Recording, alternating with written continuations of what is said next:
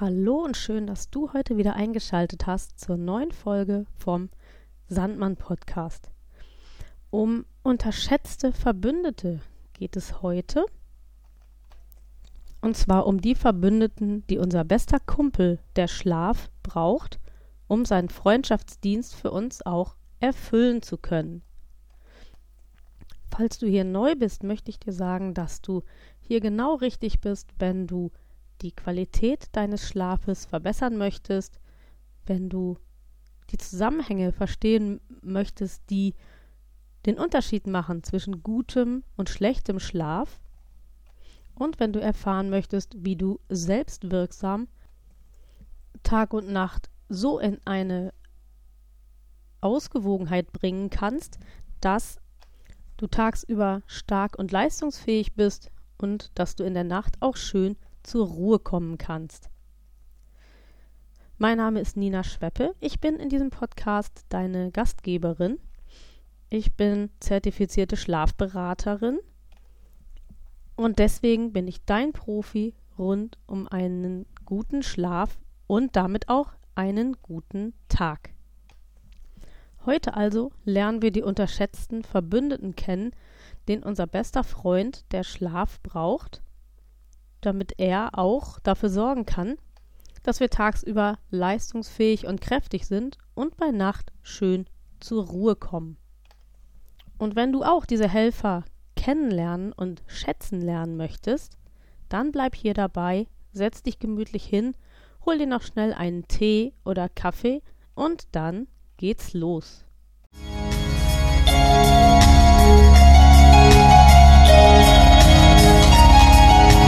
Erholsamer und durchgehender Schlaf ist für jeden Menschen existenziell. Nur wer gut und ausreichend Schlaf findet, wird am Tag darauf seine Konzentrations- und Leistungsfähigkeit auch abrufen können.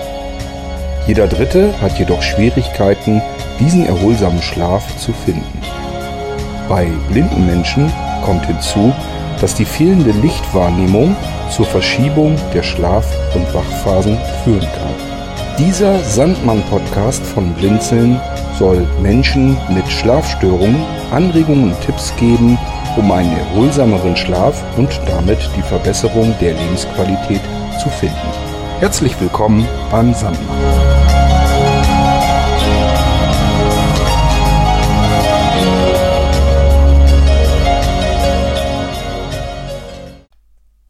Ich weiß nicht, ob du schon einmal einen Vortrag von mir besucht hast. Und falls ja, dann darfst du die nächsten ein, zwei Minuten kurz weghören. Es schadet aber auch nichts, wenn du dir das, was ich dir jetzt nochmal in Erinnerung rufen will, noch einmal auch klar machst. Ich sage am Ende meiner Vorträge immer, dass der Schlaf eigentlich unser allerbester Freund ist. Und zwar das ist er deswegen, weil er auf uns aufpasst. Er sorgt dafür, dass es uns gut geht. Und das ist ihm ganz wichtig. Er sorgt dafür, dass wir tagsüber stark und leistungsfähig sind, indem er nämlich nachts auf uns aufpasst, damit wir uns ausruhen können, damit wir gut regenerieren können, damit Stoffwechselprozesse, die nur bei Nacht stattfinden können, auch stattfinden und das hilft eben auch so und er sorgt auch noch dafür, dass wir nämlich Erlebnisse des Tages vernünftig verarbeiten in den REM-Schlafphasen. Er sorgt dafür, dass wir motorische Abläufe verinnerlichen können. Also, und das tut er wirklich ganz selbstlos. Er hat selbst nichts davon. Aber er ist auch ein sensibler Charakter. Die gleiche Achtsamkeit, die der Schlaf uns entgegenbringt, möchte er bitte auch, dass wir ihm entgegenbringen. Und das ist gar nicht so einfach, denn unsere Zeit wird immer schnelllebiger, es werden immer mehr Anforderungen an uns gestellt und wir sind immer mehr im Hamsterrad gefangen zwischen Terminen, zwischen Leistungsdruck, zwischen Burnout und Boreout. Ähm, es gibt ja auch so viele Anforderungen. Wenn wir dann abends nach Hause kommen und eigentlich schon müde sind, denken wir, dass wir aber unbedingt noch ähm, die letzte Sendung gucken müssen. ah, im Fernsehen haben wir sie verpasst, dann greifen wir auf die Mediathek zu oder wir gucken Netflix, weil ähm, wir einfach nichts anderes im Moment zu tun wissen, es uns aber wichtig erscheint, nochmal eben so einen Film zu gucken. Und so dieses, diese Haltung, die wir alle haben, ich habe die auch, ich nehme mich da gar nicht aus. Ähm, diese Haltung, die wir alle haben, die macht es unserem Superkumpel Schlaf wirklich schwer. Im Grunde durchkreuzen wir permanent seine Bemühungen und dabei möchte er eigentlich nichts mehr, als für uns alles tun, dass es uns gut geht. Und das, was wir jetzt in dieser Folge abarbeiten, nämlich die starken Verbündeten des Freundes Schlaf, das ist natürlich ganz besonders ein Thema für dich, wenn du ähm, diagnostiziert an einer Schlaf-Wach-Rhythmusstörung, also 924-Syndrom, leidest. Und ich sage das nochmal, ich meine diesen Begriff Leiden in diesem Fall wirklich richtig ernst, denn man leidet wirklich darunter.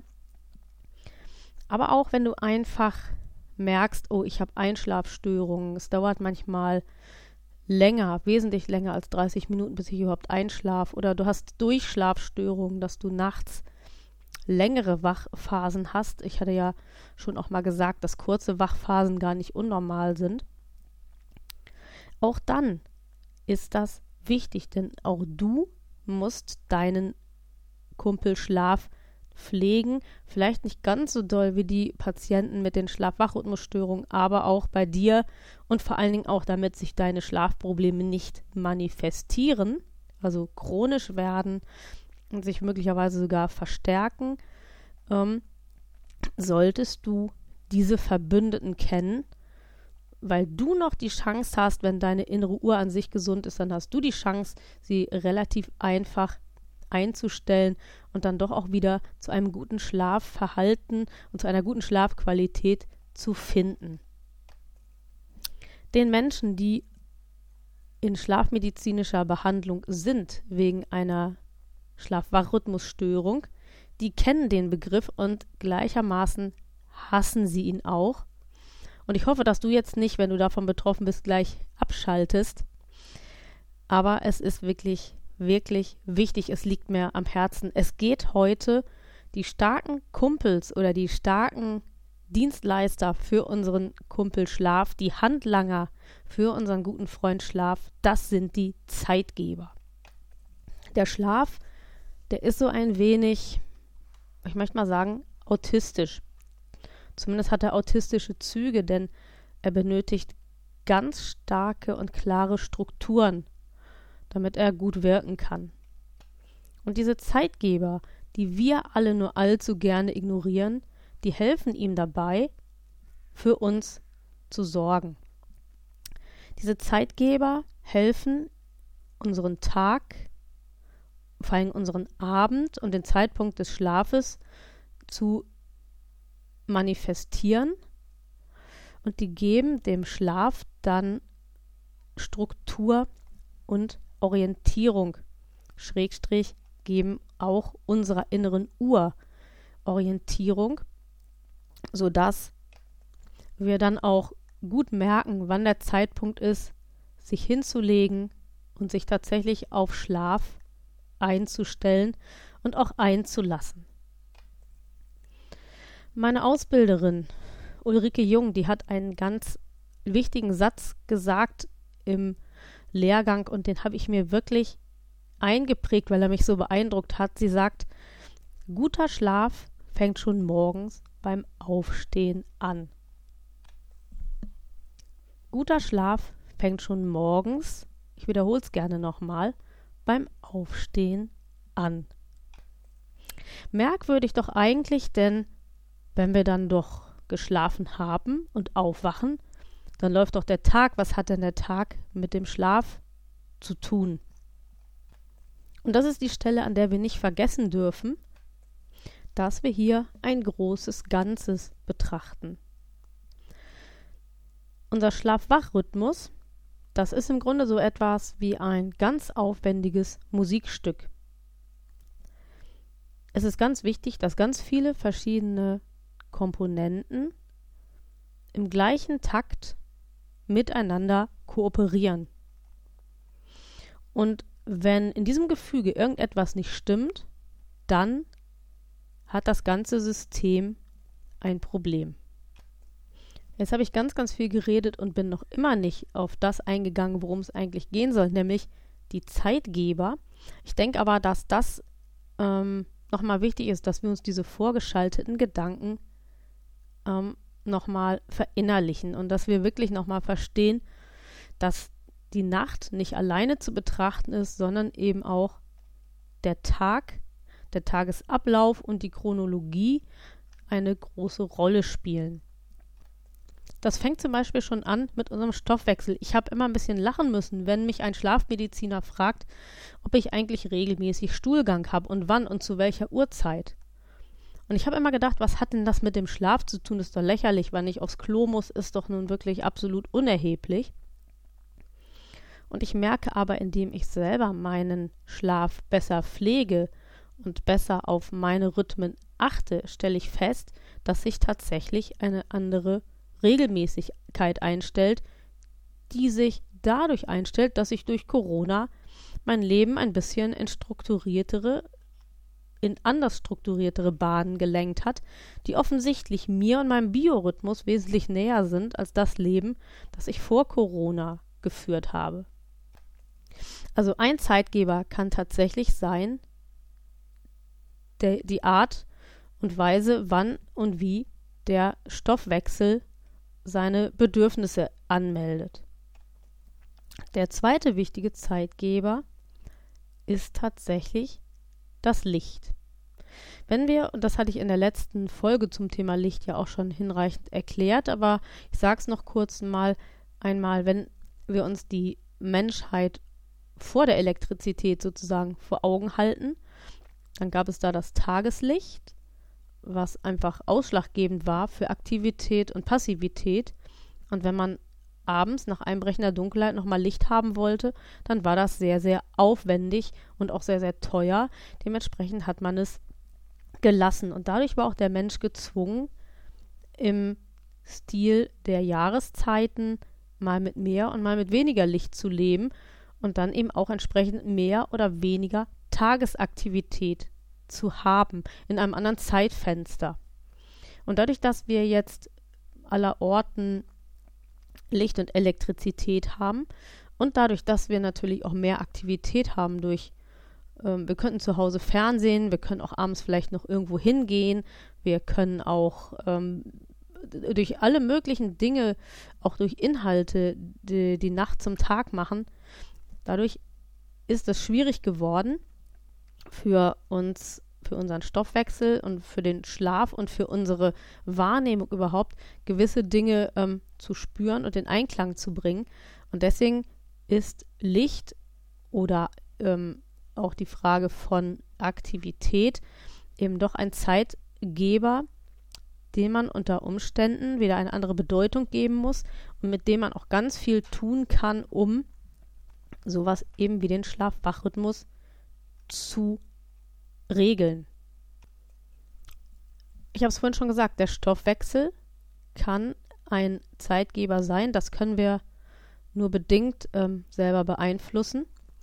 Es gibt aber Menschen, und vielleicht gehörst du auch dazu, musst du dann mal ausprobieren, für die sind die Mahlzeiten ein fester Zeitgeber. Ich habe damit ein bisschen Probleme mit dieser Auffassung, weil das dem entgegensteht, dass ähm, ich äh, im Rahmen meiner Ernährungsberatung, wo ich ja schwerpunktmäßig mich mit dem intuitiven Essen beschäftige, ähm, ich denke, man muss einfach dann essen, wenn der Körper Essen fordert.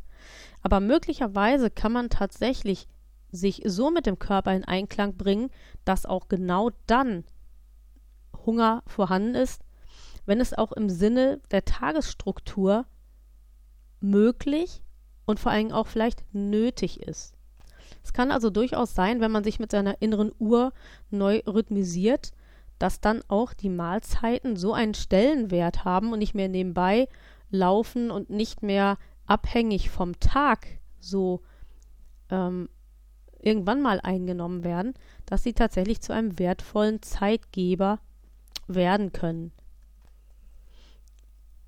Ein weiterer Zeitgeber ist natürlich die Arbeit. Das ist nicht immer gut, weil wir das schlecht selbst beeinflussen können, wann wir wie wo arbeiten. Und ganz oft leider läuft dieser Zeitgeber gegen unseren Biorhythmus. Und deswegen ähm, ist das manchmal so schwierig, äh, das mit der inneren Uhr und mit Schlaf-Wach-Rhythmen ähm, in Einklang zu bringen. Eine ganz wichtige Rolle spielt hier natürlich wieder der sogenannte Chronotyp. Und je nachdem, ob du eine Eule oder eine Lerche bist, wirst du, wenn du tatsächlich einen Job hast, wo du morgens früh schon fit und da und leistungsfähig sein musst, gewisse Schwierigkeiten haben. Und das führt eben oft äh, zu diesem Fehler, zu diesem schlaftechnischen Kardinalfehler, den man macht, weil man denkt, okay, ich muss früh im Büro sein, das heißt, ich muss früh aufstehen, das heißt, ich muss auch früh ins Bett. Das ist ja auf den ersten Blick sehr vernünftig, aber wenn du früh ins Bett gehst, ohne Schlafdruck zu haben, also wenn dein Körper noch überhaupt gar nicht auf Einschlafen eingestellt ist, dann ist das schwierig, weil dann wirst du nicht einschlafen. Es sei denn, du kannst, weil du dich zum Beispiel mit Entspannungstechniken und so auskennt, kannst du dich wirklich insoweit ähm, selber beeinflussen, dass du es schaffst, dass dein Körper sich entspannt und dass dadurch eben eine gewisse Müdigkeit einsetzt und dann damit auch der Schlaf. Aber das ist etwas, was man sich dann wirklich antrainieren muss. Und hier haben wir es natürlich dann wieder auch damit zu tun, ähm, dass du vielleicht auch diesen Schlafmythen nachhängst, so der so der Klassiker ist, ähm, ich muss auch in der Arbeitswoche acht Stunden schlafen. Wenn du jetzt nun ein Mensch bist, der viel Schlaf braucht, dann kann das sein, dass du das tatsächlich musst. Es kann aber auch gut sein, dass du ein Mensch bist, der gar nicht so viel Schlaf braucht, sondern der diese acht Stunden nur einfach, wie viele Menschen auch, damit bist du nicht alleine, verinnerlicht hat und der sich deswegen jeden Abend rumquält, weil er ja doch acht Stunden schlafen muss, wie er denkt. Und wenn du dann aber merkst, du schläfst nicht ein oder du bist zum Glück so gut trainiert, dass du einschläfst, aber dann hast du nach vier, fünf Stunden quasi ausgeschlafen und wälzt dich dann im Bett rum, weil du ja acht Stunden schlafen musst, dann merkst du schon an meiner Reaktion, dass das vermutlich nicht so gut ist und du wirst sicher auch die Belastung dann kennen, wenn du eben dann ähm, da rumliegst über Stunden und nicht zur Ruhe kommst und dann äh, vielleicht doch nochmal einschläfst eine halbe Stunde, bevor der Wecker klingelt und dann ist eigentlich der Tag gelaufen. Und deshalb empfehle ich, dass du, auch wenn du früh aufstehen musst, einfach mal versuchst zu spüren, wann eigentlich für dich der Zeitpunkt ist, dass du wirklich schlafen musst. Und um deine Erwartung an den Schlaf nochmal so ein bisschen zu reflektieren, ähm, sage ich dir nochmal zur absoluten Erfüllung deiner einfachsten Grundbedürfnisse im Hinblick auf Regeneration reichen vier Stunden, vier bis viereinhalb Stunden Schlaf absolut aus. Natürlich ist das nicht gut, wenn das mehrere Nächte hintereinander so ist, aber es würde zum Erhalt, also um dich am Leben zu erhalten sozusagen, würde das ausreichen. Man hat weiter festgestellt, dass sieben Stunden Schlaf ausreichen, damit du fit bist, leistungsfähig bist, gute Ergebnisse erzielen kannst in so ähm, Reaktionstests und Konzentrationstests und so. Also jetzt wird es wirklich ähm, statistisch und, und Mediz, also das, das waren einfach Studien, ähm, die das ergeben haben. Für dich, wenn du wenig Schlaf brauchst, kannst du natürlich in weniger als diesen sieben Stunden absolut fit und leistungsfähig sein. Ich bin jemand, der eigentlich nur ganz selten an die sieben Stunden herankommt und trotzdem bin ich, fühle ich mich gut, fühle ich mich wohl, fit und gesund. Aber das ist so das Statistische, was ich so ergeben hat. Interessant ist nämlich, wenn du zu viel schläfst, dann neigst du dazu, ungünstige Entscheidungen zu treffen. Für dich ungünstige Entscheidungen. Das setzt ein, wenn du mehr als acht Stunden schläfst, statistisch gesehen. So, jetzt bin ich wieder von den Zeitgebern abgeschweift und daran siehst du eigentlich, wie viel es über guten Schlaf und so weiter und diese ganzen Zusammenhänge zu sagen gibt. Aber ich möchte noch auf einen weiteren Zeitgeber eingehen, der dann nämlich heißt soziales Leben. Andere Menschen. Ich habe in meiner Community Menschen, die von Schlaf-Wach-Rhythmusstörungen betroffen sind. Die haben ihren Weg gefunden, damit zu leben und sagen, na ja, mein soziales Leben muss sich eben auf meine Schlaferkrankung einstellen. Meine Freunde wissen das, meine Freunde können das, die wissen, dass ich dann eben manchmal nicht mitmache, weil ich müde bin, die wissen, dass ich manchmal eben auch äh, dann, äh, ja, dass, dass, dass es eben so ist.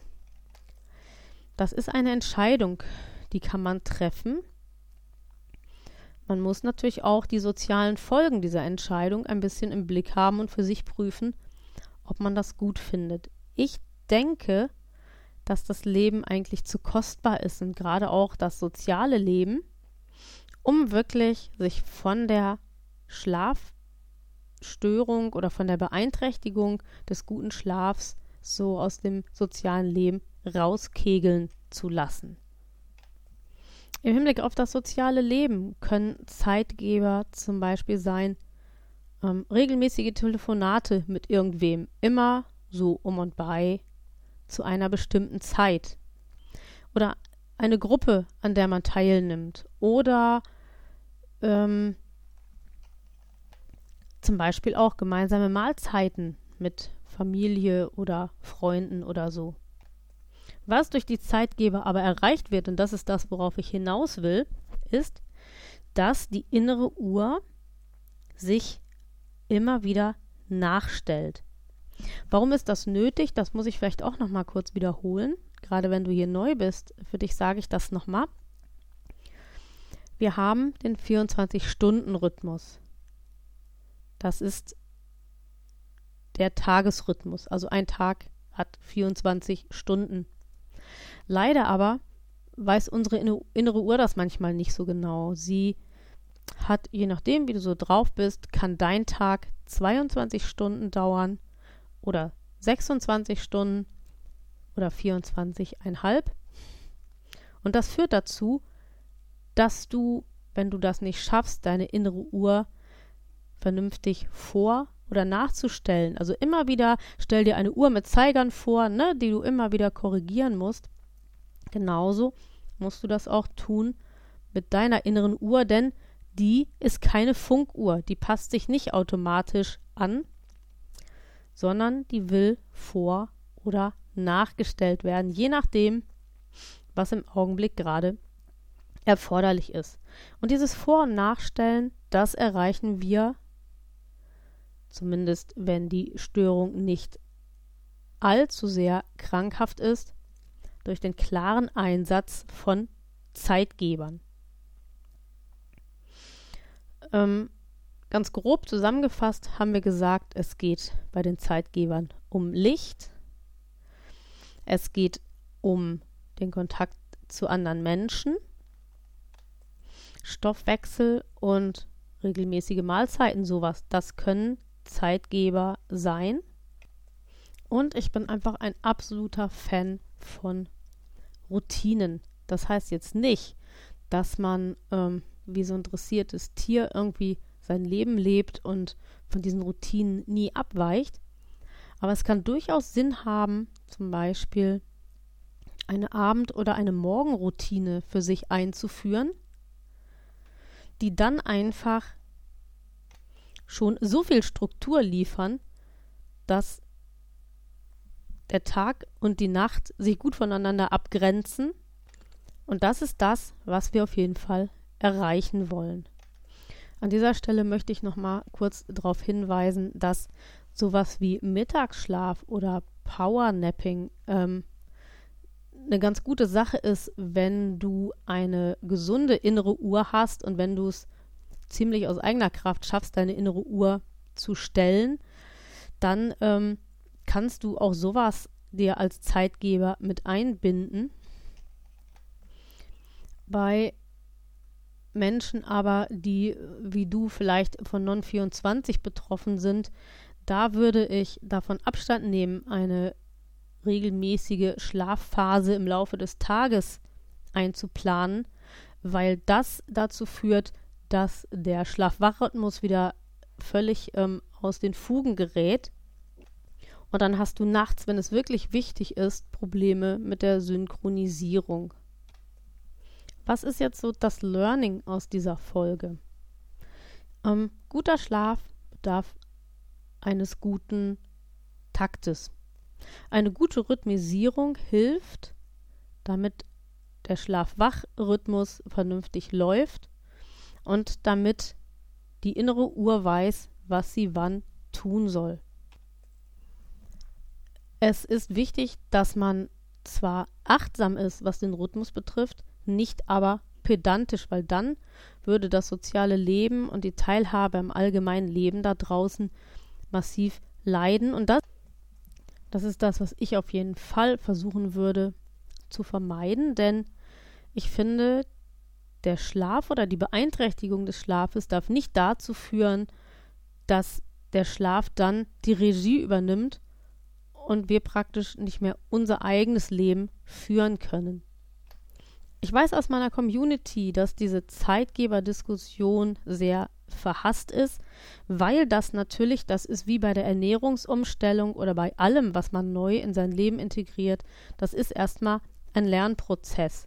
Und möglicherweise kann das auch sein, dass du liebe Gewohnheiten verlassen musst, vertraute Pfade verlassen musst, um deinem Kumpel Schlaf, ich sag's nochmal, er ist dein bester Kumpel für dich, für Geist, Seele, Körper und Psyche, ähm, um ihm wirklich zu ermöglichen, seinen Freundschaftsdienst an dir auszuführen.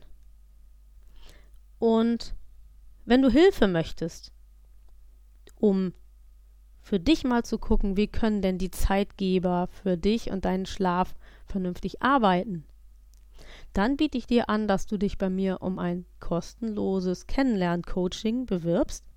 Und dann können wir gemeinsam daran arbeiten, dass du für dich und deinen guten Schlaf schon morgens beim Aufstehen, bis du abends zum Schlafengehen dich wieder hinlegst, das Beste tun kannst.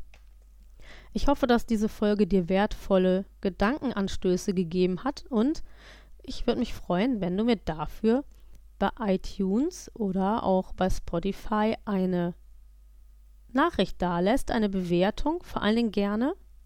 Und wenn du mir vielleicht auch mal eine Rückmeldung gibst zum Stil, zur Art und Weise dieser Folge und ob sie dir was gebracht hat. Ich wünsche dir und deinem Kumpel eine gute Zeit. Habt es nett zusammen und ich freue mich, wenn du auch beim nächsten Mal hier beim Sandmann Podcast wieder dabei bist.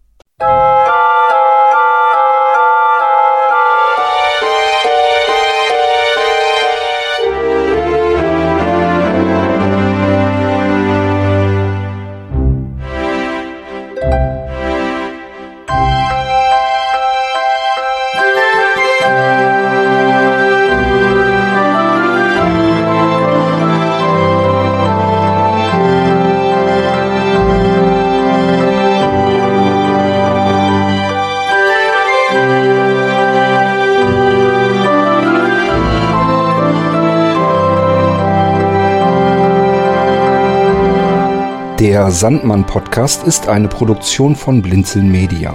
Gern kannst du uns kontaktieren, entweder über das Kontaktformular unserer Homepage www.blinzeln.org oder aber per E-Mail an podcast.blinzeln.org.